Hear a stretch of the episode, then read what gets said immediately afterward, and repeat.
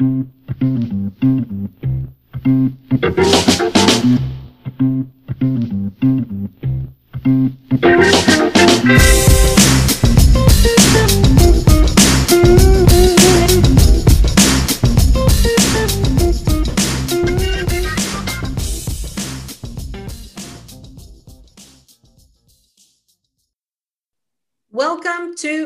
episode of iBuzz, the animal care and welfare podcast by Animal Concepts and the Practical Animal Welfare Science, the PAWS platform. I'm your host, Sabrina Brando, and today I am delighted to welcome Gerry Creighton, who is the Elephant Care and Welfare Consultant through Global Elephant Care. Welcome, Jerry. Hi, Sabrina. Thank you for having me on. Exciting. I'm really looking forward to talking all about elephants. And of course, other animals will pop in because you have worked for a very long time in the zoo field. And of course, a lot of people know you from your elephant work. Um, so please uh, give us a very short introduction to yourself. Yes, I mean Gerry Creighton. I was the operations manager for the animals and grounds, and and in charge of the elephant care program at Dublin Zoo for over 36 years. Second second generation zookeeper. My father worked there for 52 years, so I've been around the zoo since I was barely able to walk. So I had a long history associated with Dublin Zoo. And then at the end of this year, or at the end of 2020, I decided that I wanted to go out there and, and uh, set up my own business as an elephant care consultant, you know, offering offering advice to, to um, elephant people all over the world. That's just wonderful. And that's amazing. Such a long time in the zoo and, you know, family can you talk a little bit about, you know, how did you come to the zoo? Obviously through, you know, your dad, but uh, what did you do at the zoo and how did you work your way up? There's a lot of people who want to get into the zoo sphere. How did you do that and what animals did you work with? Yeah, I was lucky. As I said, it was, it, was a real interesting culture. When we were younger and we lived quite close to the zoo, my father was the the line keeper at the zoo. And, and at the weekends, then the keepers would bring their kids into the zoo. And it was like a big family event. It was like our own little private club. It was great. And the, the keepers' kids would, would go to what we call the pets corner then. It was where all the small little animals were, like you know, late baby lambs you'd get the bottle feed and handle rabbits and chickens. And it was a very popular area. But it actually was, you know, what we didn't realize at the time, it actually spawned a whole generation of zookeepers because you could, you know, you developed your interest from a young age, your love of animals. And you, you could actually see the people then from a young age that wanted to work with animals. So a lot, a lot of future keepers were, were harvested from from um, the actual zookeeper kids. And there's been quite a few that their fathers worked in the zoo like me. So you would work with, you know, at the family farm, the pets corner, help there then with the animals. When I was, you know, 15, 16, then I was able to go around and, and clean the zoo, you know, and pick, you know, pick up litter, a very important part of the job, having your zoo presentable. And again, that that that spawned the kind of next generation of zookeepers in the zoo. Then some guys left, some went on to do other things, and but all I ever wanted to be was there in the zoo. So when I was 16, then I got a a a, a like a trainee keeper position, um, working alongside my dad, and he, he he was well before his time. He had a great imagination on how to improve, um, you know, animal care and wellness and create mental stimulation and mental wellness for, for, for his animals in his care many, many years ago when it wasn't even heard of. I remember him putting in different substrates into the lions' cages when that's all they were then was cages, just for them to have something different for, for mental stimulation with different scents and smells. But I, I, I worked then as a trainee keeper. Uh, eventually, then, um, particularly with the cats, apes, and elephants, and the elephants um, obviously were are, are, are and were a strong passion of mine. I then became a team leader in the zoo, which was responsible for a, de- a designated area which involved large cats, apes, and of course the elephants. So uh, I managed then a team of about 10 or 12 people at the time. And then over 15 years ago, then I was promoted again to uh, operations manager for animals and grounds, which meant I looked after the whole of the zoo. And the zoo, you know, has been incredibly lucky over the last 20, 30 years, we've, we've had a transformation that um, has brought us right up there to, to one of the finest zoos in the world where habitats were created that, that were based on you know, obviously the physical and social needs of animals, and, and that created that strong mental wellness approach where we knew, you know, we, we, we looked at the animals and took the inspiration from their biology and from the wild. And we've created, you know, a wonderful zoo. And it's just been incredible to be a part of it and still be a part of it now, even though I've, I've now working um, on my consultancy role um, throughout the world. Um, I, am still very much the, the elephant care consultant for Dublin Zoo. So exciting times, exciting times, and it was great to be part of it. Absolutely. That's really wonderful to hear. And also, already, this whole culture of care and attending to the mental well being of animals uh, for such a long time. That's really, really great. And mental well being is the topic this month on the Practical Animal Welfare Science platform. So it's very exciting to hear how your dad, and then, of course, many others, including yourself, have worked with that and are still working with that. So that's really, really great. So can you uh, share with us because we all love some really good, you know, animal stories, care stories, uh, maybe some of the changes that were made at the Dublin Zoo for animals, in, and including, of course, elephants, who we're going to hear a lot about. Can you share some of those stories with us? Yeah, I mean, you know, again, like Dublin Zoo was what it was. It's one of the third, I think, the third oldest zoo in the world, one of the old Victorian zoos with um you know with, with, with problems that we inherited from a previous generation where where the inspiration behind the design then was confinement. It was to confine these animals in a, in a safe manner. And you know um you know the the the, the biology or the, the physiology none of the none of the key components for animal wellness and, and, and welfare and, and mental stimulation were not considered. And we know that. But listen we wouldn't be where we are today without having evolved through them years. Unfortunately we know animals didn't have the choices and opportunities they now have. But you know, we we in, in the 90s, um, the, uh, we were at that crossroads, particularly with our elephants, and many of, of, of, our exhibits were in the zoo because they had such a wide range of structural and husbandry problems that we really had to look at the, the zoo. And we actually went to the public and said, Do you want a zoo in your city? And the, and the support was, Yes, we want a zoo.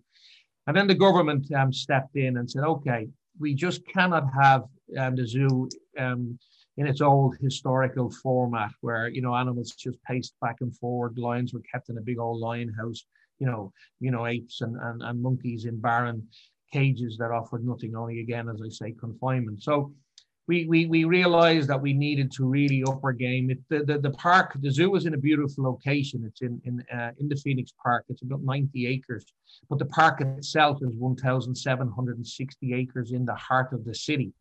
So, you know, lucky enough, we still had room for expansion and we got government money. The government stepped in, gave us significant money to, to, to reinvent ourselves as a zoo and some absolutely beautiful, mature woodland trees and a lake that was part of the president of Ireland's land. So, like, you know, to get this absolutely unbelievably mature, beautiful landscapes that you would pay many million, many millions of dollars to recreate, gave us an opportunity to move all our large animals from the, the old historical part of the zoo up into the African plains. And we, we just, you know, we just went back to nature. We went back to how these animals live what they need to thrive and strive in, in human care. And we created magnificent habitats. And I like one example, which I really love, is our gorilla habitat, and where these animals are constantly interacting with, with nature. There's a seasonal variation in in in the um in in the habitats. Like uh, I mean, I know a lot of zoos like to use semrock and different kind of fixed structures. For me, for apes and for for uh, intelligent animals, we should should be trying to look beyond that, and and I'm not trying to create a movie set, but try to create something that fluctuates with the seasons, where opportunities, you know, arise in springtime as the grass shoots out and as new leaves and new flowers and new buds appear on on the trees. So an example was our gorilla habitat, which we planted over 15,000 plants, 200 different species, all edible for the gorillas and um, they, we gave them natural trees, you know, 10, 15 meter tall trees that they could climb up. We created a mixed exhibit with cherry capped mangabeys. And to see the, the behavioral repertoire change in the gorillas from the old typical, you know, it was like a fishbowl where people could walk all around it with a with a fixed con or fixed climbing platform that offered offered no movement, and that people could just gaze at them all day. To creating a habitat with wild flowers with with uh, a mixed species where animals could come together and to see how the gorillas, you know, their DNA and how they tapped right back into how gorillas live and at certain times of the year, you would see them picking certain buds off a plant. Then they'd stop because obviously there would be a change in the plant as it grew. And to see them interact with all these natural substrates, to have that wonderful binocular vision that they could see down the Phoenix Park up to five or 10 kilometers and to see how quickly they, they, they, they re, readapted to, to a situation from what was a pretty sterile environment to a dynamic you know, uh, that provided incredible mental stimulation for a, for a, for a, an, an, intelligent animal. To see how they readapted and got into that was magnificent. And you know, we we've just seen such natural behavior, and you know, it, it's like with gorillas and apes I understand that you know you of course we have to have access. We need to be able to train them to get close to them to to to be able to borrow some moments of their life for for, for their wellness and for their care. But with the likes of our gorillas and our elephant habitats, when we created these, what we found is you know they, they, they, and what I like to say is the the modern zookeeper is, is an architect of the animal's environment. You you create these opportunities for them to to you know apply appropriate species specific behaviors. And what we found, like you know, particularly with our elephants as well, when we created all these opportunities on a daily basis by allowing feeding opportunities, scratching, swimming, social groupings. The more we stood back from the elephants and the less we interfered in their world, the more appropriate elephant behavior and ape behavior we witnessed. But it was just about giving them the choice, the opportunity, control. So that's what's made me very proud about the transformation of, of Dublin Zoo. And the director that we had, Leo Oosterwegel, who only recently retired, was, was great vision, great visionary for, for what he'd done for the zoo. And we changed the whole culture of, of the people coming into the city too. They come to the zoo now with respect if they don't see an animal, they're patient. They understand that, you know, in, a, in our zoo, animals come first and people come second. So it's been an incredible journey and uh, where it's all been solidly based on the needs of the animal animals and not necessarily what the visitors want. Now we we know that we have to have you know beautiful beautiful areas for people to view the animals, but the animals have are, are, are empowered with choice, opportunity, and control to manage their own days. So for me, that's been a big inspiration. Yes, absolutely. And I still, you know, remember visiting Dublin Zoo, although it's already many years ago. So we certainly have to come back. But I remember, you know, the gorillas high up in the trees. You have beautiful pictures online also of gorillas high up in the trees looking out and at different times of the day as well. And fantastic interactions between gorillas and mangabeys. And uh, yeah, just absolutely really inspiring also like you talk about vision you talk about architects you know really looking and thinking about what is needed here habitat management so that animals can you know make choices have control have agency in their environment. Such important and wonderful to hear uh, such a history and such a development. And as you say rightly so you know we wouldn't be there without critical thinking about through going through that evolution of change. And that's uh, and of course many changes have been made to you know specific elephant care and uh, the work that you you know do and still um, and did. So maybe you can talk a little bit about you know where did you start? How did you you know make changes? And and some of the core aspects we have to get right for elephants yeah, I mean, you know, for me, obviously, we, we, we again, we had a house for elephants that was built in the 50s, built by architects um, from a different era. That again, as I mentioned, the, the criteria was containment, easy to clean concrete floors, where there was no reference to how, you know, an incredibly smart, intelligent, sentiment being should, should live appropriately and be given the care. And this is one of the the, the things that um, really concern me about elephants because they're incredibly charismatic. We all we love elephants. We love them for, for many different reasons. You know, some cultural beliefs, some some circus beliefs, some people believe it's good to ride them, you know, in, in, in certain countries. But um, the point was that we, we regardless of because of their charismatic, uh, you know, appeal, we, we were happy to keep them under any conditions. You know, we were happy to just put them back into a trailer or put them back into a small little confined area because we wanted to be near them, and and that had to change. So we we we we at Dublin had elephants for many many years, and again it was kept in in conditions that did nothing to to to allow them to have the stimulation either physically or mentally that's required for such an intelligent animal. So we looked at that. We, we were at that crossroads of where we could take nothing from the past in terms of how we managed elephants, but we did have a very solid vision for the future. And you know, I, uh, uh, the director again, as I said, Leo Oosterwegel was was, uh, was key in, in saying we, we can't we, we can't continue to manage elephants the way we have been, you know, at Dublin Zoo, um, where you know none of their needs none of their needs was, was met, and we had two old females, Judy and Kirsty um, that were, were, were born at Chester Zoo or came from Chester Zoo originally. And they, they were starting to get older and they were starting to get a little bit more uh, aggressive, you know, and, and, potentially dangerous as, as a lot of elephants from that generation came. But for me, the biggest uh, worry was when I went in there in the morning in free contact. I worked a free contact, contact situation with these elephants, and you had to carry your hook. That's what the elephant did. But I, it used to kill me that these animals would would would think that there was a consequence for me coming into their world. And no animal should live in human care under the fear of, of, of violence. And that's what it is. You, hit an elephant with a hook it's violent or you dominate them it's violent. And uh, you know it's something that i totally disagreed with and it made me feel very uneasy that these elephants, you know, when they hear the key coming in the door in the morning, that there's potentially a consequence for them if they don't cooperate in such an artificial environment to to to fulfill my needs because I want them to go inside or go outside. So it was all wrong. So we, we said, okay, we want elephants at our zoo, but we need a progressive elephant thinking system. We need a whole philosophical change. You know, how to, to give these animals the opportunity to live a genuine, authentic life on their terms with the choices and opportunities that we mentioned. And, you know, so we looked at them, we, we the inspiration. Well, where do we go to? Well, we, we didn't want to go to a logging camp. We didn't want to go to another zoo.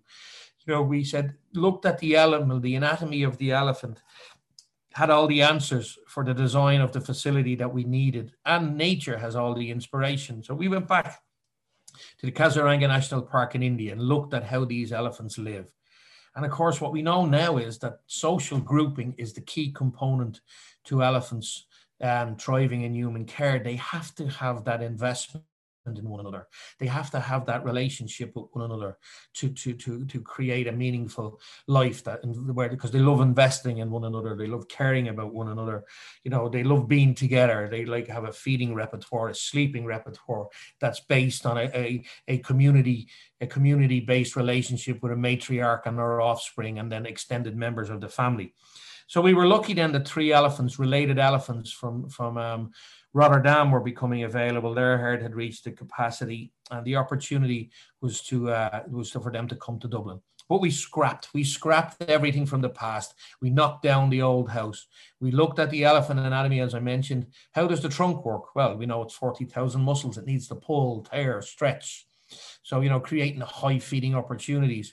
Sand flooring. We have a, a seven foot deep sand floor inside sand for elephants has been one of the a real game changer the type of sand is, is critically important um, it's not like builder sand. We use sand from an estuary of a river. Uh, the particles around. Um, it's like the elephant sleeping on a bed of marbles. But to see elephants laying down and sleeping and interacting with this substrate when elephant births happen, to see all the amniotic fluid absorbed in has been incredible. So we looked at the elephants. We looked at how they lived socially, how they fed over an 18 hour day, you know, either searching or looking for food. And we looked at how they slept and we, we gave them all these opportunities with a specifically designed habitat that allowed all this expression. And as I said, as I mentioned earlier, now the keepers in the morning go out there, they make topography, landscape changes, they create opportunities on a daily basis that um, the elephants engage with, you know, where they can climb or stretch or bend naturally. And you know, they create this thought process. And you're talking about mental wellness and mental well-being. And, and we know the, the, the, the spindle neuron or von Economo in the elephant's brain, they need challenges. They, they don't want easy feeding. They don't want to, they don't want to feed off the ground. They want to, they want to lift and tear and pull. So by creating all these wonderful opportunities, we, we have created an incredibly um, efficient herd that invest in one another, that care about one another by simply, you know, developing a habitat in, in, a, in a human care, in a zoo environment that allows all these, these needs to be addressed.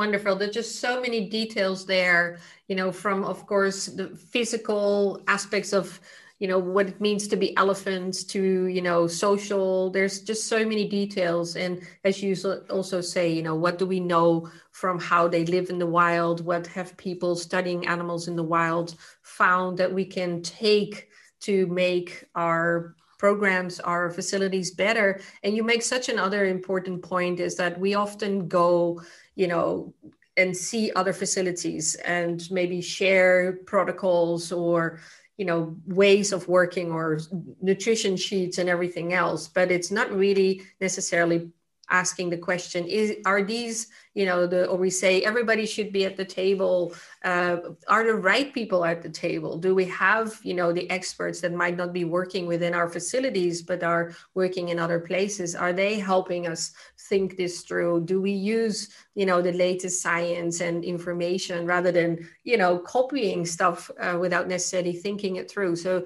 thank you so much for making lots of really important points, including also some of the things that we should uh, stop doing. And, yeah, exactly. And I said, you need to back it up with science. One of the one of the the other very rewarding parts of, of the program was with, with Dublin is that we substantiated and backed up um, what we did in terms of we we done foraging studies, we done locomotion studies on on how the the spatial use was, was being used by the elephants, and we were able to adjust the habitat to make because they like destinations. They like to move around resource movement. They like it to be a journey around the habitat with a, with a meaningful end, which generally is either a food or something that they can interact with. But by by by backing up our elephant program with solid science, we have shown a very authentic life in human care. We've done a, one of our keepers, Brendan Walsh, done a sleep study and shown prove that our elephants are now it's not the wild and i understand that argument but the point is we have shown that we have transformed uh, elephant care and you you know in in in with with humans and um, to a level that creates a wonderful authentic you know lifestyle. So back up your elephant program with solid science that gives you the answers on how much they move how much they sleep how much they're foraging. And then, you know, when you do that and you do these really important scientific studies, you can adjust and you can add and, you know, self-evaluate. That's the, that's what made our program so successful. Every year we stood back, Sabrina, and said, okay, what can we do different this year? What do we need to reevaluate?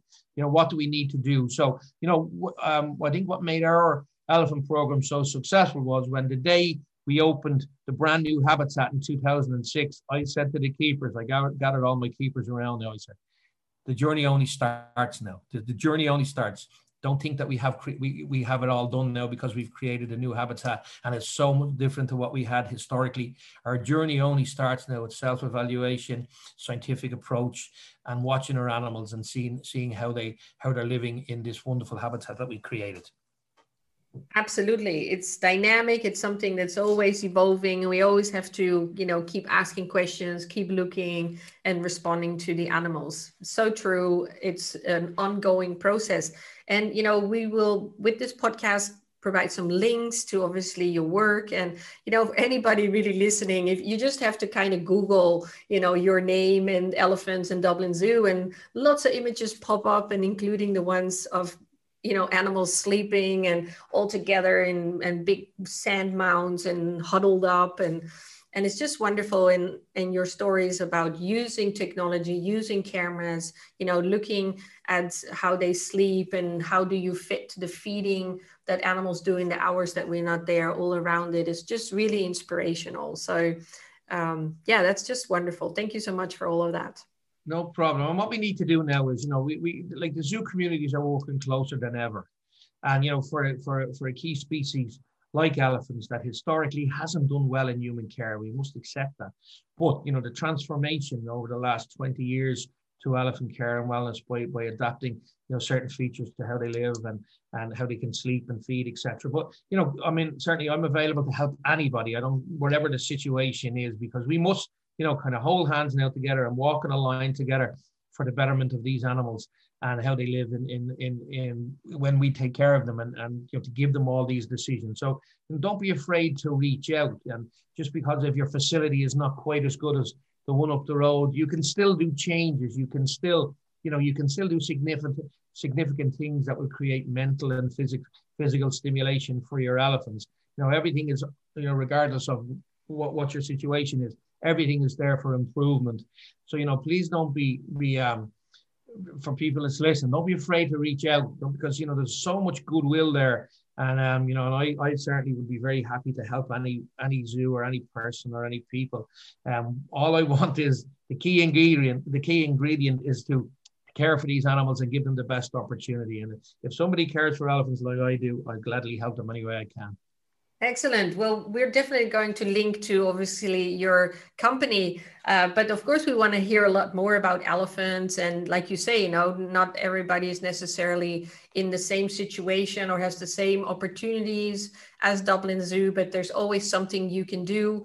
Can you talk a little bit uh, about your ideas of elephants in zoos who are not in family herds yet or who are by themselves? Uh, what are some of the things that people could be thinking of there? Yeah, I mean, unfortunately, historically, you know, um, the, the the the these young elephants were taken away as neonatals um, in zoos. Thankfully, it stopped, but a lot of them were put together, and a lot of elephants just have an acceptance of, of sharing the same space and accepting and sharing the same space and having a cohesive, meaningful relationship with, with a with another elephant that's in the herd um, is, is is very very different. So you know you need to to assess, and I understand a lot of people have inherited these these situations, but you know, there's so much you can do for elephants that are in together that don't necessarily get on or just tolerate each other. And it's like giving them space, putting in physical barriers like log piles, sand piles, you know. But when when elephants um, are, are their need of, of as an intelligent species, when you're you're you're given prolonged feeding patterns, when you're given opportunities for searching, and you get you can create a lot more of a tolerant tolerance level. So, you know, profile your elephants, look at them look at their physical capabilities. You know, obviously, if there's a geriatric elephant, it's not going to be good that it has to have all its feeding opportunities, trying to stand and, and stretch up and feed from a net. So, but profile profile your elephant. You know what what it's been exposed to in the past um, can also be very very um, can can determine how it lives presently in terms of its social skills and so you know create multiple feeding opportunities spreading food out you know there's so many things that you can do. And you know and then you, you, there is single elephants that's on their own. And i know there's recommendations that every elephant should have company but that, that that's not necessarily going to work out. And this is something that you know needs to be discussed because i know certain organizations have said okay you need to keep a minimum of three or four elephants. But i know of where that they where, where they've tried to put three or four elephants of um, with, from circuses or, or with historical backgrounds that didn't allow for normal elephant behavior, and you try to put them together and all all hell breaks loose. So that has to be um, treaded very carefully because the reality is there is some elephants, and I hate to say it, but they're they're products of a different generation, and they are they're products of critical decisions that were made in at, at, at critical times in their life that produced this elephant and, and a behavior that's probably not acceptable. So, you know, they, they, they don't they don't all mix together. So if you have a single elephant, you know, keep it busy, keep it active. But it, sometimes social bringing in another elephant is not the solution. That's the reality of what I'm trying to say because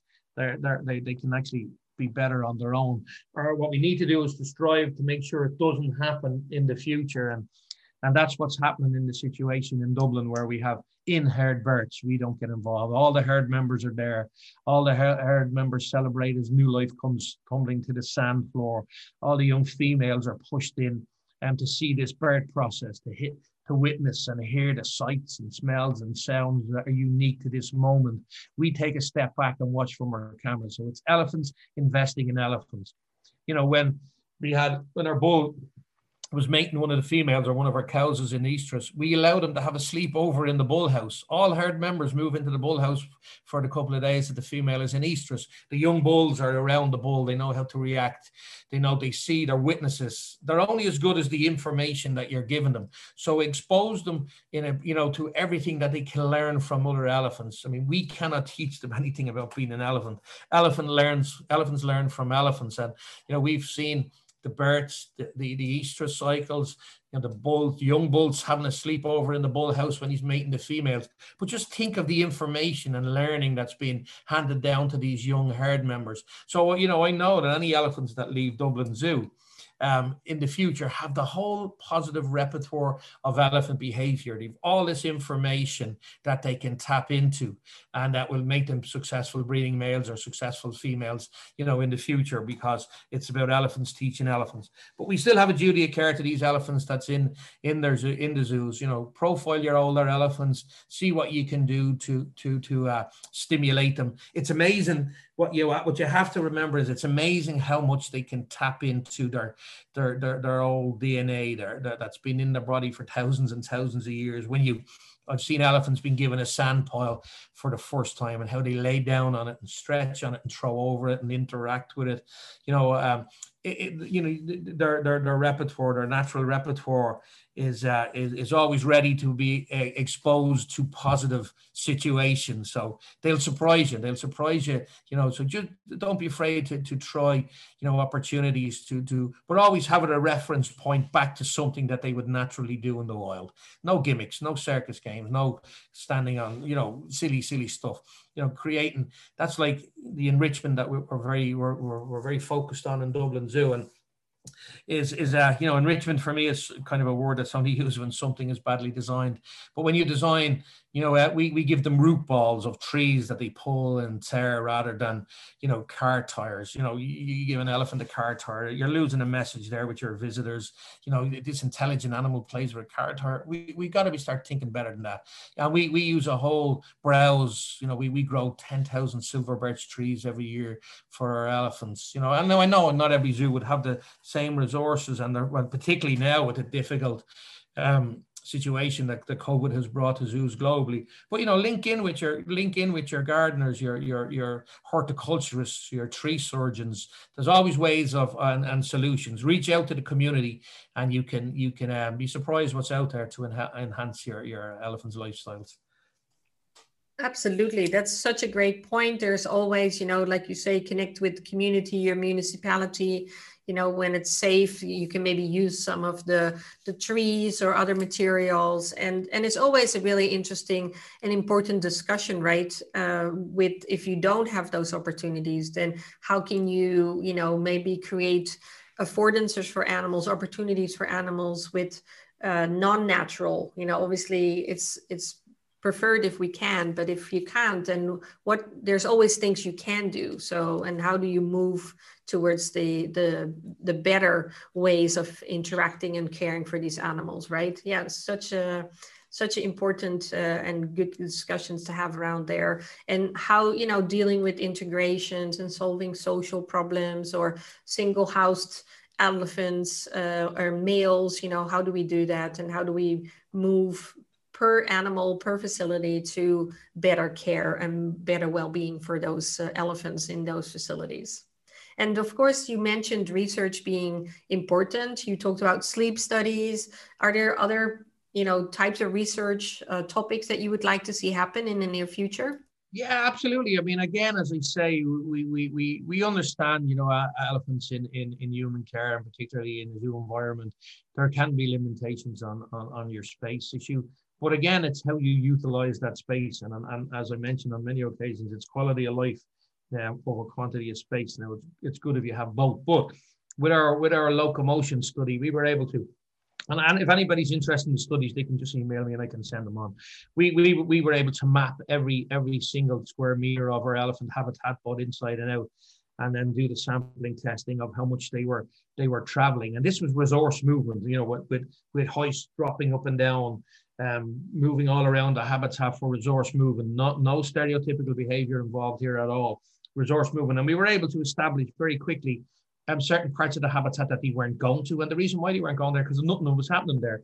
So it was only a, maybe a simple solution of putting a log pile in that corner and creating an opportunity there. But we got to a point where our elephants were moving and resource moving, you know, looking for food or looking for opportunities for the same as wild elephants. Our, our bull elephant was, was walking for 15 kilometers per day, and the cows and calves were, were are, are moving between 10 and 12 kilometers, you know, meaningful, purposeful movement. And, you know, so, you, you know, by using your locomotion studies, your foraging studies, your sleep studies, particularly with elephants, it can it can give you the opportunity to provide resources where they're going to be used effectively and not and not, not wasted. So by a solid scientific program, you know, even things like what we learned about the elephants in the sleep study was some like topography landscape, some like a mound, some like a flat surface, some like you know sleeping near the door. Or so we were able to to uh, to to change the topography of the of the of the indoor habitat when they come in at night to sleep and they always have choice they can go in and out when they want but the point is we were able to to make the bedroom ready for whatever way they wanted based on studying them on our cameras, um, studying them on their, looking at the little coalitions, the relationships. You could see who's really bonded with who. Very important decisions too. If you're, if you know, if you get to a point where you you have to split the herd or uh, and and create for elephants to go somewhere else to maybe potentially breed, having a full understanding of them relationships over a 24 hour period, uh, 365 days a year, you'll understand the important coalitions that will, which could potentially be successful or, or the impact it could have on the elephants that you leave behind if you don't make the correct decisions on on you know on, on relationships based on solid science. So yeah like i mean I, am a big advocate of it. I've seen the benefits of it. I've seen the benefits to the elephants you know how they live and how we've been able to adjust feeding you know routines and opportunities and changing habitat topographies. And it's created an as i said a real authentic meaningful life You've got to be thinking outside the box here, you know, thinking and, and as I said, the elephants will give you the answers. And the more you the more opportunities you give them, the le- you know, the more appropriate elephant behavior you're going to witness. Yes, absolutely. I you remind me of uh, I believe it's the Dallas Zoo where they had also they were also tracking and the the distance that the elephants were walking. Yeah and uh, and looking at you know how to distribute and things and like you say having you know places to go and the purpose of why we're doing these things uh, for the animals right? So um, there's so many wonderful research projects out there of different zoos trying to gain insights. And you make another really important distinction between care the things that we're doing for animals and you know the experiences of the animals themselves and how we through research and you know all kinds of different observations can tweak like you you know talking about the different types of surfaces and sand and close to a door and not. So that with the feedback of what you're seeing what you're hearing and all the other things you're making decisions on how you know to improve the care. And that is so important to also keep separate the things that we do for animals and then trying to understand what do they think and feel about everything that is provided to them um, exactly exactly yeah. you're customizing your program to see suit the elephant's needs at various different life stages and life cycles of their life you know what the calves will want to interact will be very different to what an older elephant will but, but creating a say for example a very large sand mound that goes two three meters high will allow a geriatric or older, older elephant to lay down much easier because she doesn't have to drop as far to the ground.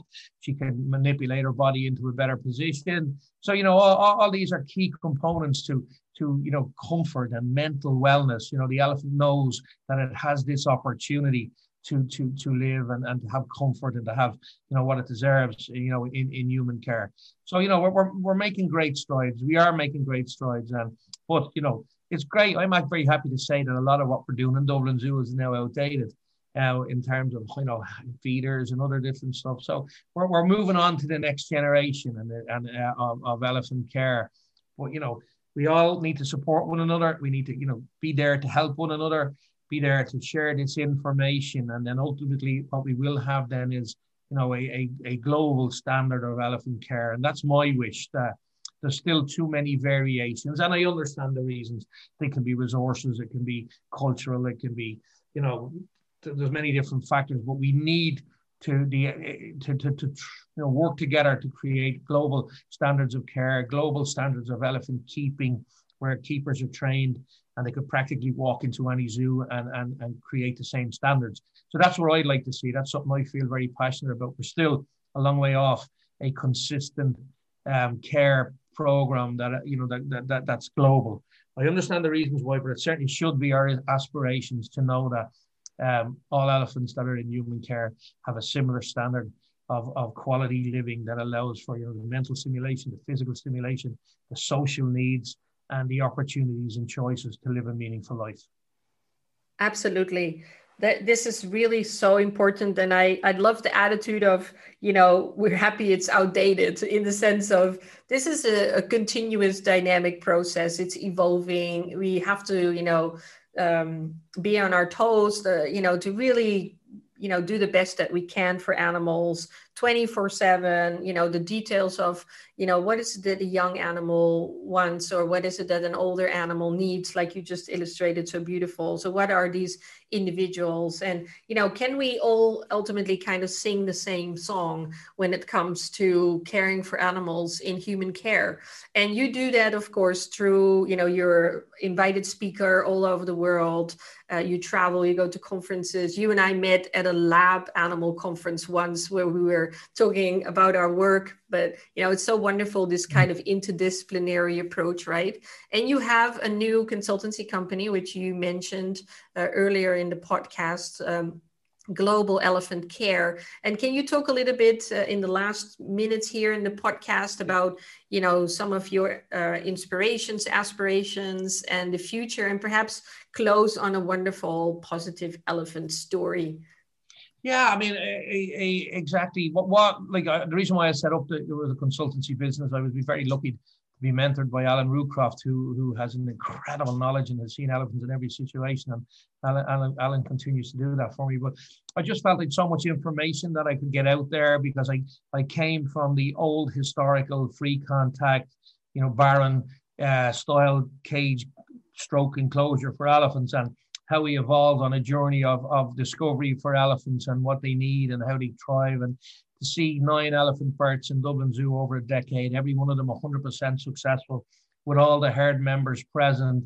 And, you know, to see what we've learned along the way and um, to, to, to give authentic, you know, lifestyles to these elephants, I just feel there's so much more I can teach.